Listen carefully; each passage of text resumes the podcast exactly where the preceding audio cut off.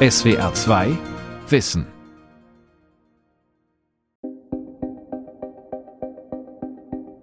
Alle Maschinen erzeugen Abwärme. Sie ist die größte, noch nicht erschlossene Energiequelle. Ihre Nutzung erfordert viele kleinteilige Maßnahmen, die sich finanziell allerdings oft erst bei sehr hohen Energiepreisen lohnen. Dann kann Abwärme fossile Brennstoffe ersetzen und Fernwärmenetze speisen. Industrieunternehmen müssen dafür untereinander und mit Kommunen kooperieren. Experten sprechen von Sektorkopplung.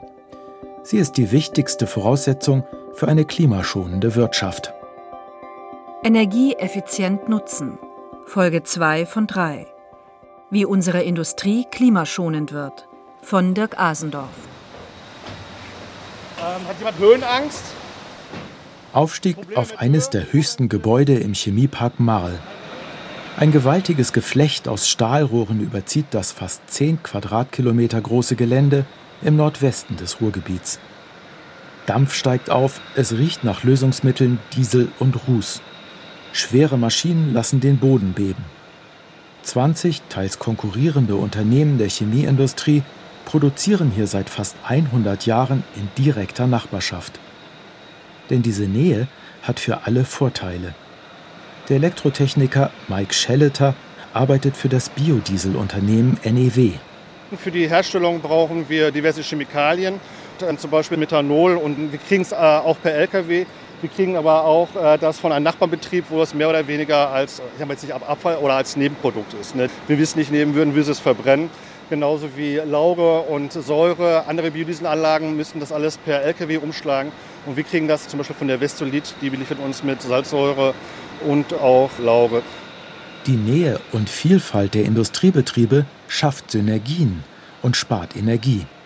Das gilt auch für die gemeinsame Nutzung der Logistik. Die Rohstoffe werden zu, ich sag mal, fünfundneunzig Prozent mit Schiff angeliefert. Wir haben ja hier den Kanal und wir haben da einen Marinesteiger, der ja nicht uns gehört, aber den wir nutzen. Da hinten, also da ist eine Verbrennungsanlage, eine alte von der Evonik. Die wird auch modernisiert oder ausgebaut. Also hier hinten ist eine riesengroße Baustelle und dann dazugehörige Tanklager. Wenn Sie eine Anlage haben auf der grünen Wiese, die brauchen separaten äh, Kühlkraftwerke und allen drum dran. Und äh, das wird alles hier genutzt. Diese Vorteile sind schon sehr lange bekannt. Und doch hat sich die Industrie in den vergangenen Jahrzehnten in eine andere Richtung entwickelt. Fabriken wurden einzeln geplant und auf die grüne Wiese gesetzt. Denn Energie war lange so billig, dass ihre effiziente Nutzung viel Mühe gekostet, aber nur geringe wirtschaftliche Vorteile gebracht hätte. Bis zum Einmarsch von Russland war das wirklich noch ein, sagen wir mal, ein Nischenthema. Heike Brugger, Leiterin des Bereichs Energiepolitik am Karlsruher Fraunhofer Institut für System- und Innovationsforschung. Bislang kam halt der Strom aus der Steckdose und das Gas aus der Leitung. Und wenn es keine Chefsache war, dann war es relativ kleinteilig, auch wenn es ökonomisch von Vorteil ist. Und diese Einstellung, die wandelt sich jetzt natürlich, weil es zu einem strategischen Interesse geworden ist. Wir können nicht davon ausgehen, dass wir das Gas aus der Leitung kriegen. Ja, man weiß nicht, wann da wie noch eingegriffen werden muss. Und dadurch wird es zu einem strategischen Thema und auch zu einem Resilienzthema. Die Frage, wie können wir wirklich unsere Unternehmen auch gut aufstellen, dass es einfach resilienter ist gegen Schocks, die da von außen kommen. Und da sehen wir jetzt schon einen extremen Wandel, die Bereitschaft, über Alternativen nachzudenken. Unterstützung bietet dafür die sogenannte E T A-Fabrik. Produziert wird in der modernen Halle auf dem Campus der Technischen Universität Darmstadt nichts. Sie dient der Vermittlung von Forschungsergebnissen an Studierende und Praktiker aus der Industrie. Die Abkürzung E T A steht für Energietechnologien und Anwendungen in der Produktion. Der Wirtschaftsingenieur Martin Beck hat die E T A-Fabrik vor zehn Jahren mitgegründet. Die Nachfrage nach Energieeffizienzlösungen ist sicherlich deutlich gestiegen, ist aber nicht erst seit der Zeit, wo wir die Energiepreisexplosion äh, erleben, sondern das war auch schon vorher so, dass die Fragestellung, wie können wir klimaneutral werden, eigentlich auch einen Effekt von Fridays for Future, der ganzen Bewegung, also das erleben wir schon, und zuletzt steigen die Anfragen nochmals. Das ist schon einfach so, klar. In der E T A-Fabrik sieht es aus wie in vielen Produktionsbetrieben. Lärmende Maschinen, Schaltschränke, Öfen, Förderbänder. nur dass alle Elemente hier so miteinander verknüpft wurden, dass die eingesetzte Energie optimal ausgenutzt wird. Das sind echte Maschinen und hier wurde eine reale Produktionsprozesskette nachgebildet, die es beim Projektpartner Bosch Rexroth äh, gab, wo man einen Rohteil, einen Schmiedeteil in dem Fall, eben roh bearbeitet. Alles, was an Strom aufgenommen wird am Anfang von der Werkzeugmaschine, wird quasi Abwärme auf einem sehr, sehr niedrigen Temperaturniveau, aber über eine Wärmepumpe kann diese Wärme wieder nutzbar gemacht werden. Hier dann zum Beispiel für die Reinigungsprozesse. Dann haben wir den Ofen. Dieser Ofen äh, bringt uns relativ hohe Temperatur. Äh, die Abwärme kann über eine Sorptionskältemaschine in dem Fall tatsächlich wieder umgewandelt werden, um wieder Kälte für die Werkzeugmaschinen bereitzustellen. Es ist die Summe vieler kleiner Maßnahmen, die am Ende zu größerer Effizienz führt. Eine dieser Maßnahmen ist direkt unter dem Hallendach zu sehen. Ein bisschen besonders oben ist eine Abgasfackel. Diese Abgasfackel brennt sehr oft in der Industrie über einen Kamin ins Freie. Und hier ist es eben so, dass da ein Wärmeübertrager angeflanscht wurde, um diese Abwärme wieder nutzbar zu machen. Und am Ende kam eben bei raus, dass man fünfundvierzig Prozent Primärenergie bezogen auf das Bauteil einsparen kann. Bosch Rexroth hat viele der Maßnahmen, die in der E T A-Fabrik entwickelt und erprobt worden waren, anschließend in der echten Produktion umgesetzt.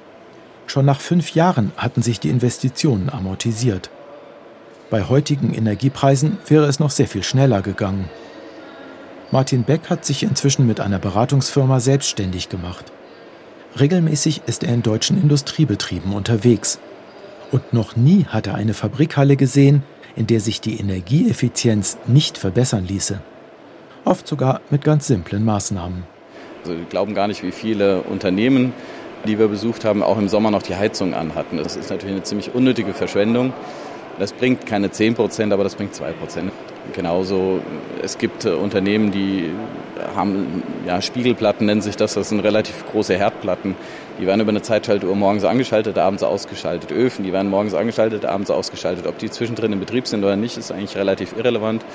Das findet man, wenn man nach und nach den Lastgang der Unternehmen untersucht, immer tiefer geht. Irgendwann kommt man auf diese Potenziale und natürlich durch die Betriebsrundgänge. Und da kann man relativ kurzfristig natürlich schon was realisieren. Kleinvieh macht auch Mist. Ein umsichtiger Umgang mit Energie kann in einem Industriebetrieb in der Summe vieler kleiner Maßnahmen durchaus zehn bis fünfzig Prozent des Verbrauchs einsparen.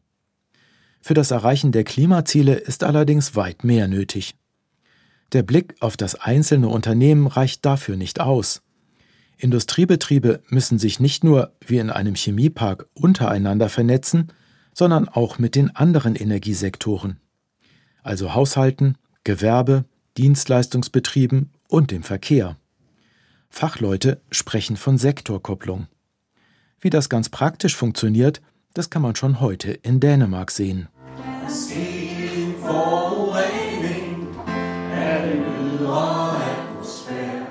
An einem sonnigen Mittwochnachmittag sitzen dreißig junge sowie mittelalte und grauhaarige Menschen in einem Zelt am Ufer der Ostsee und singen gemeinsam Klimalieder.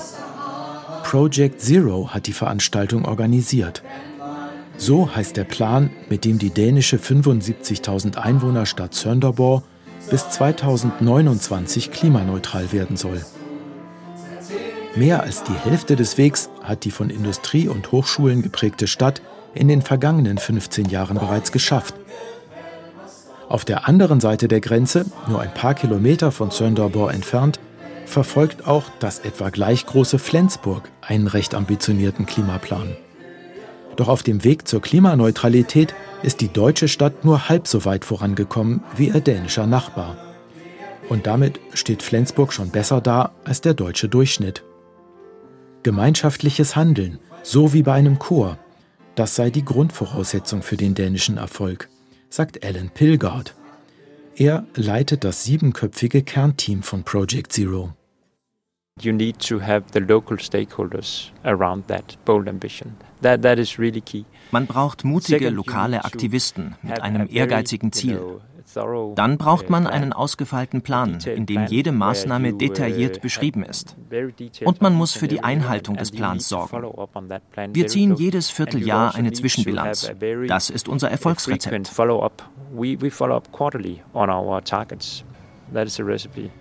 Der Plan beruht auf einem Dreischritt. Als erstes muss der Energieverbrauch durch das Ausschöpfen aller Sparmöglichkeiten reduziert werden. Dann kommt die sogenannte Sektorkopplung ins Spiel, also die kluge Vernetzung aller Energieerzeuger und Verbraucher, zum Beispiel indem die Abwärme aus Industriebetrieben an anderer Stelle zum Heizen verwendet wird. Und erst an dritter Stelle geht es darum, den möglichst geringen Restbedarf mit erneuerbarer Energie zu decken. In Deutschland wurde das Problem umgekehrt angegangen. Die Aufmerksamkeit lag vor allem darauf, fossile durch erneuerbare Energie zu ersetzen. Sparmöglichkeiten und Effizienzgewinne kommen erst seit Beginn des Ukraine-Kriegs richtig in den Blick. Ein ausgedehntes Fernwärmenetz ist das Rückgrat der dänischen Sektorkopplung. In Sønderborg sind die meisten Unternehmen und über siebzig Prozent aller Haushalte angeschlossen. In Deutschland sind es nur vierzehn Prozent. Auf einem Stadtplan ist das Fernwärmenetz eingezeichnet. Noch besteht es aus drei getrennten Inseln. Aber die bauen wir gerade aus. Diese dicken Linien zeigen die bestehenden Leitungen.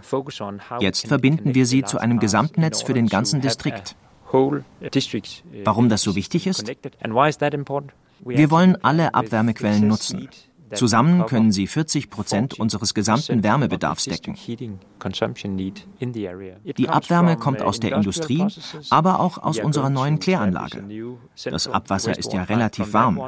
Wir können ihm eine Menge Energie entziehen und in der Stadt verteilen. Das nennt man Sektorkopplung.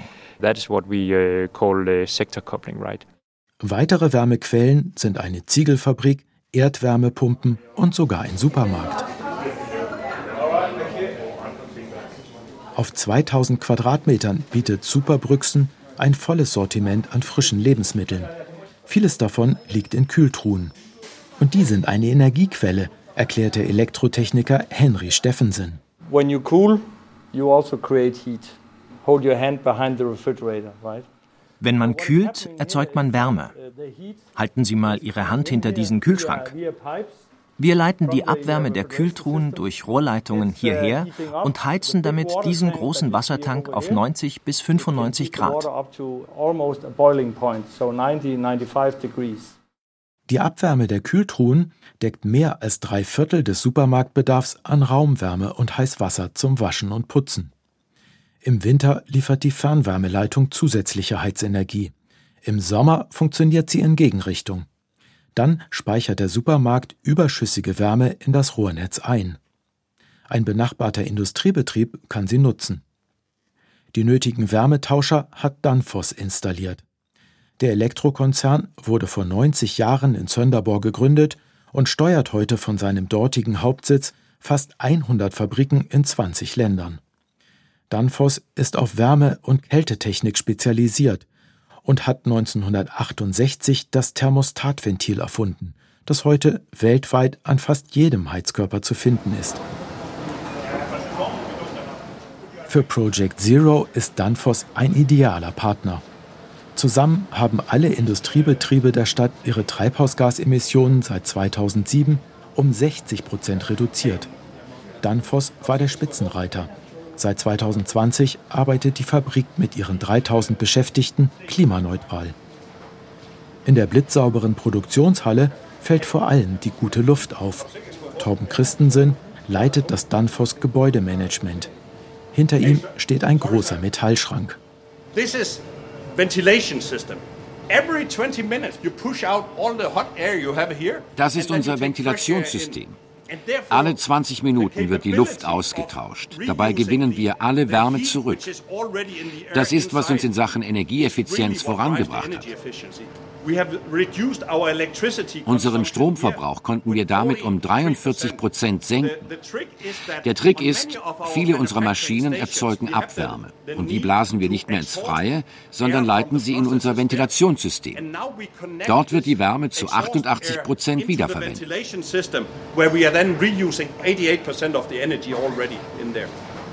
Ist zu viel oder zu wenig Wärme im System, sorgt ein benachbartes kommunales Biomassekraftwerk über das Fernwärmenetz für den Ausgleich. Das Biomassekraftwerk wurde nur mit einem einzigen Kessel gebaut. Normalerweise baut man mit Blick auf Ausfälle oder Wartungsarbeiten sicherheitshalber zwei. Aber hier konnten sie sich durch den Anschluss an unser Danfoss-Energiesystem diese Investition sparen.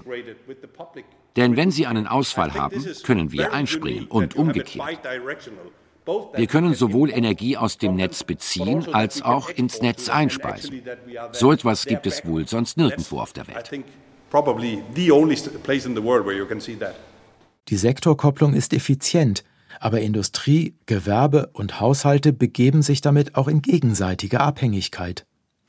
Würde das Unternehmen seinen Standort schließen, wäre die Wärmeversorgung der halben Stadt in Gefahr. Doch Project Zero-Chef Allan Pilgaard bleibt entspannt. Natürlich brauchen wir dafür Vertrauen. Aber unsere Fernwärmeversorger achten auf eine Vielfalt ihrer Energiequellen. Dazu gehört Industrieabwärme, aber auch Biomasse und der Einsatz großer Wärmepumpen. Und als Genossenschaft gehören die Fernwärmeversorger den Konsumenten. In den nächsten Jahren sollen in Sønderborg die drei bisher noch getrennten Netze für Wärme, Strom und Gas zusammenwachsen, damit sie Energie untereinander austauschen können.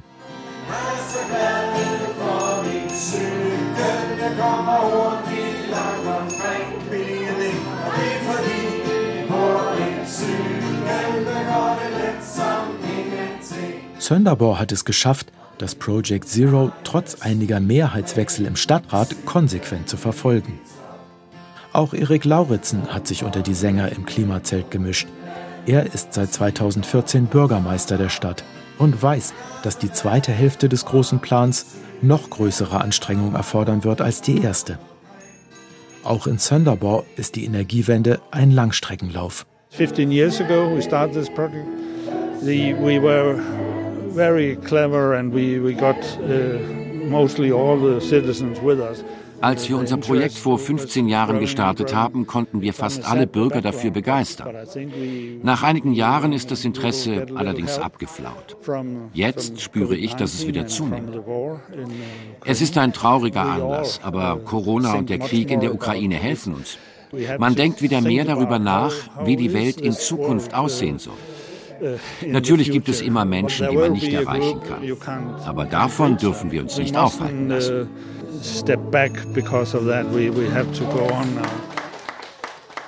Dänemark ist ein kleines Land mit großem sozialem Zusammenhalt. Lassen sich die dänischen Erfahrungen auf Deutschland übertragen? Jürgen Fischer kann das beurteilen. Er ist im dänischen Danfoss-Vorstand für die Klimatechnik zuständig, lebt aber in Hamburg. Wir haben in Deutschland eine größere Trennung zwischen Wirtschaft und den Behörden. Hier zum Beispiel gehören viele der lokalen Unternehmen wie Fernwärme, ist Genossenschaft und gehört den Bürgern. Es gibt auch in Dänemark ein Gesetz, dass man nur zehn Prozent für Verwaltungskosten ausgeben darf in solchen Gesellschaften. Und deswegen sind die gezwungen, sich nicht aufzublähen, sondern viel zu kooperieren. Aber wir sind ja hier gerade mal äh, ja, drei Kilometer über der Grenze. Und es gibt keinen Grund, warum in Flensburg nicht sein sollte, was es in Sønderborg gibt. Es gibt überhaupt gar keinen Grund. Deutschland hatte die Energiewende vor über zwanzig Jahren früh gestartet, doch dann verschleppt. Russisches Gas strömte ja reichlich und billig ins Land. Auch Konzepte für eine intelligente Sektorkopplung gibt es schon lange. Die Umsetzung beginnt aber erst jetzt.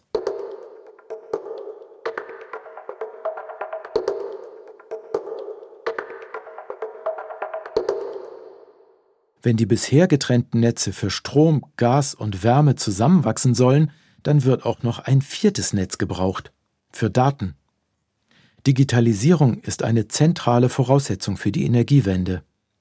Um die ständigen Schwankungen von Energieangebot und Nachfrage optimal auszugleichen, ist viel Computerpower und Sensorik nötig. Die Digitalisierung ist allerdings nicht nur Lösung, sie ist auch selber ein Problem. Insgesamt trägt die Informations- und Kommunikationstechnik mit ihrem Stromverbrauch bereits ähnlich viel zur Erderwärmung bei wie der globale Flugverkehr.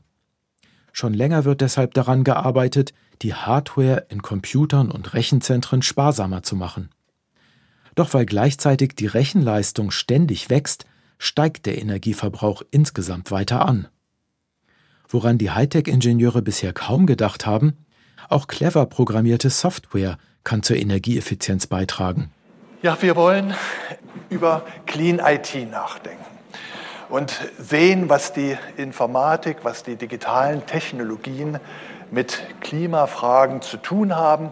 Christoph Meinl, Direktor des Potsdamer Hasso-Plattner-Instituts. Im Frühjahr hat er die weltweit erste Konferenz zu dieser Frage ausgerichtet.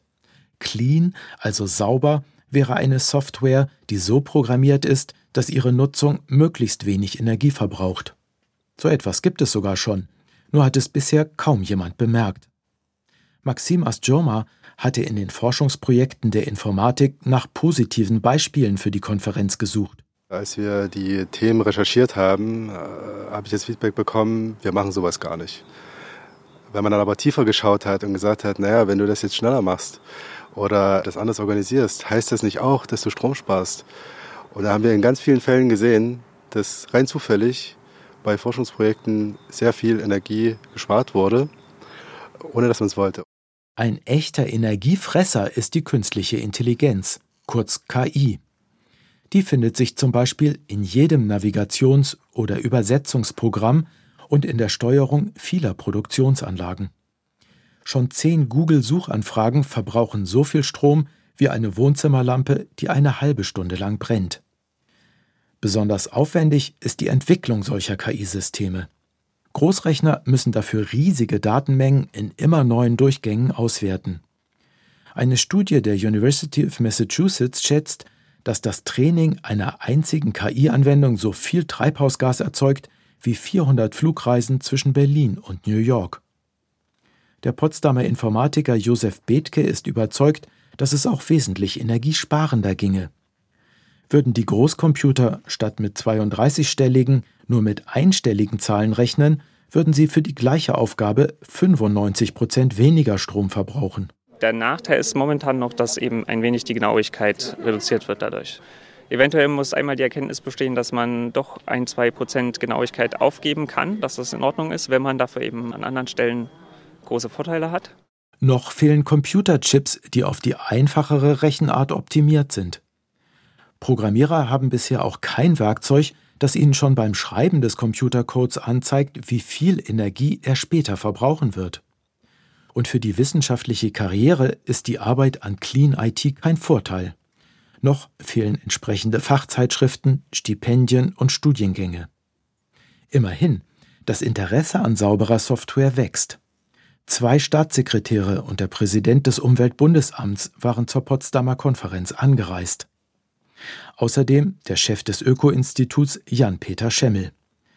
Er wünscht sich, dass die beiden Großthemen des nächsten Jahrzehnts, Nachhaltigkeit und Digitalisierung, zusammengedacht werden.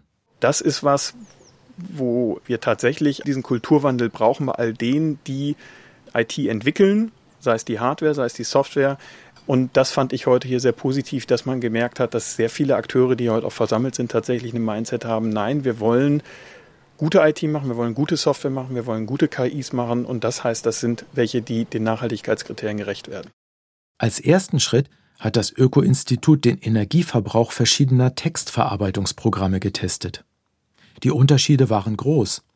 Als besonders sparsam erwies sich das Programm Okular, mit dem sich P D F-Dateien, Bilder, E-Books und anderes anzeigen lassen. Als erste Software überhaupt wurde Okular mit dem blauen Engel ausgezeichnet.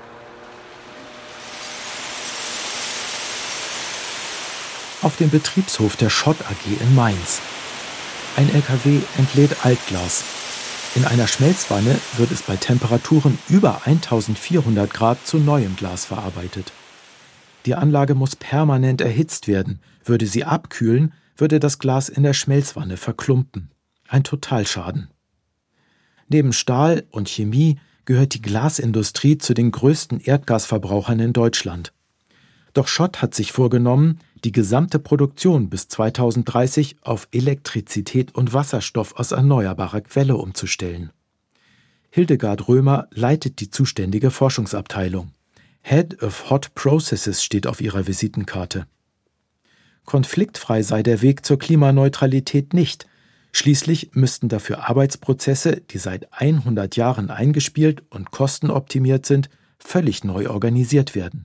Es ist tatsächlich ja die Rolle der Forschung in einem Unternehmen, voranzugehen und Innovationen zu treiben, und die Rolle der Produktionseinheit ist äh, letztlich zu produzieren und möglichst wirtschaftlich zu produzieren. Das ist natürlich ein Spannungsfeld. Da haben wir auch äh, tatsächlich schon so Kulturdiskussionen im Unternehmen, Kulturworkshops geführt. Wer hat welche Aufgabe und welche Rolle? Und es ist ein Miteinanderringen um den richtigen Mittelweg. Entschieden wird am Ende im Vorstand unter wirtschaftlichen und strategischen Gesichtspunkten. Aber auch dort sitzen Menschen mit einem Privatleben und Kindern, die womöglich bei Fridays for Future aktiv sind. Das habe durchaus Einfluss auf die Entscheidungen, meint Hildegard Römer. Das ist tatsächlich mein Eindruck, dass da zu Hause gefragt wird und dass das auch zu Hause diskutiert wird. Und ich selber mag es auch. Also meine Enkelkinder diskutieren mit mir, dass sie das super toll finden, was die Oma da gerade macht. Und, und das ist tatsächlich eine Motivation auch für die Mitarbeiter und für dann eben tatsächlich auch für unseren Vorstand, dass einfach die, das ist eine gute Aufgabe, das ist eine sinnvolle Aufgabe, die wir da haben. Klimakrise und Ukraine-Krieg haben die Position der Umweltbeauftragten in den Unternehmen enorm verbessert. Wurden ihre Vorschläge früher eher unter ferner Liefen behandelt, sind sie mit der Preisexplosion und der drohenden Gefahr eines Erdgasmangels ins Zentrum der Aufmerksamkeit des Managements gerückt, beobachtet die Energiepolitikforscherin Heike Brugger. Wir sehen eben, dass es ein strategisches Thema geworden ist. Bislang war es ja wirklich sehr individuell von der Unternehmensführung abhängig, inwiefern die Umweltbeauftragten gehört wurden. Manche haben ja da schon sehr früh einen sehr großen Fokus drauf gelegt, manche Unternehmen, andere kaum. Aber genau in diesem Bereich der Unabhängigkeit, da wird es jetzt wirklich strategisch auch ein wichtiges Thema. Und wir sehen, dass es auf jeden Fall höher aufgehängt wird. Da sehen wir auf jeden Fall eine sehr starke Bewegung hin. Seit der Jahrtausendwende hat sich die Energieeffizienz der deutschen Industrie jedes Jahr um eins Komma eins Prozent verbessert. Weil gleichzeitig aber immer mehr produziert wurde, verbraucht die Industrie heute noch genauso viel Energie wie vor zwanzig Jahren. Für den Weg zur Klimaneutralität muss sich das schnell ändern. Die Chancen dafür stehen gut. Denn die nötige Technik ist vorhanden und der Krieg gegen die Ukraine hat Energieeffizienz endlich zur Chefsache gemacht. S W R zwei Wissen. Energie effizient nutzen. Folge zwei von drei. Wie unsere Industrie klimaschonend wird. Autor und Sprecher Dirk Asendorf, Regie Felicitas Ott, Redaktion Lukas Mayer-Blankenburg. In der nächsten Folge geht es um Energieeffizienz im Verkehr. Auf geht's. Der Gangster, der Junkie und die Hure. Wir sprechen über einen Mord und nette Mädchen. Valeria, mhm. Sag mal bitte was auf Russisch. Und nas klasne Novosti. Erleben Sie Ihre Lieblingspodcasts live beim S W R Podcast Festival zwanzig dreiundzwanzig. Mit gefühlten Fakten, S W R zwei Wissen, Retterview, Too Many Tabs, Eine Stunde History und viele andere Ihrer Lieblingspodcasts live beim S W R Podcast Festival vom zwölften bis vierzehnten Januar zweitausenddreiundzwanzig in Mannheim. Welchen Podstar möchten Sie live erleben? Gewinnen Sie jetzt mit ein bisschen Glück Tickets für die Live-Aufzeichnung Ihres Lieblingspodcasts. Alle Infos auf S W R zwei punkt de. S W R zwei. Kultur neu entdecken. S W R zwei Wissen. Manuskripte und weiterführende Informationen zu unserem Podcast und den einzelnen Folgen gibt es unter S W R zwei wissen punkt de.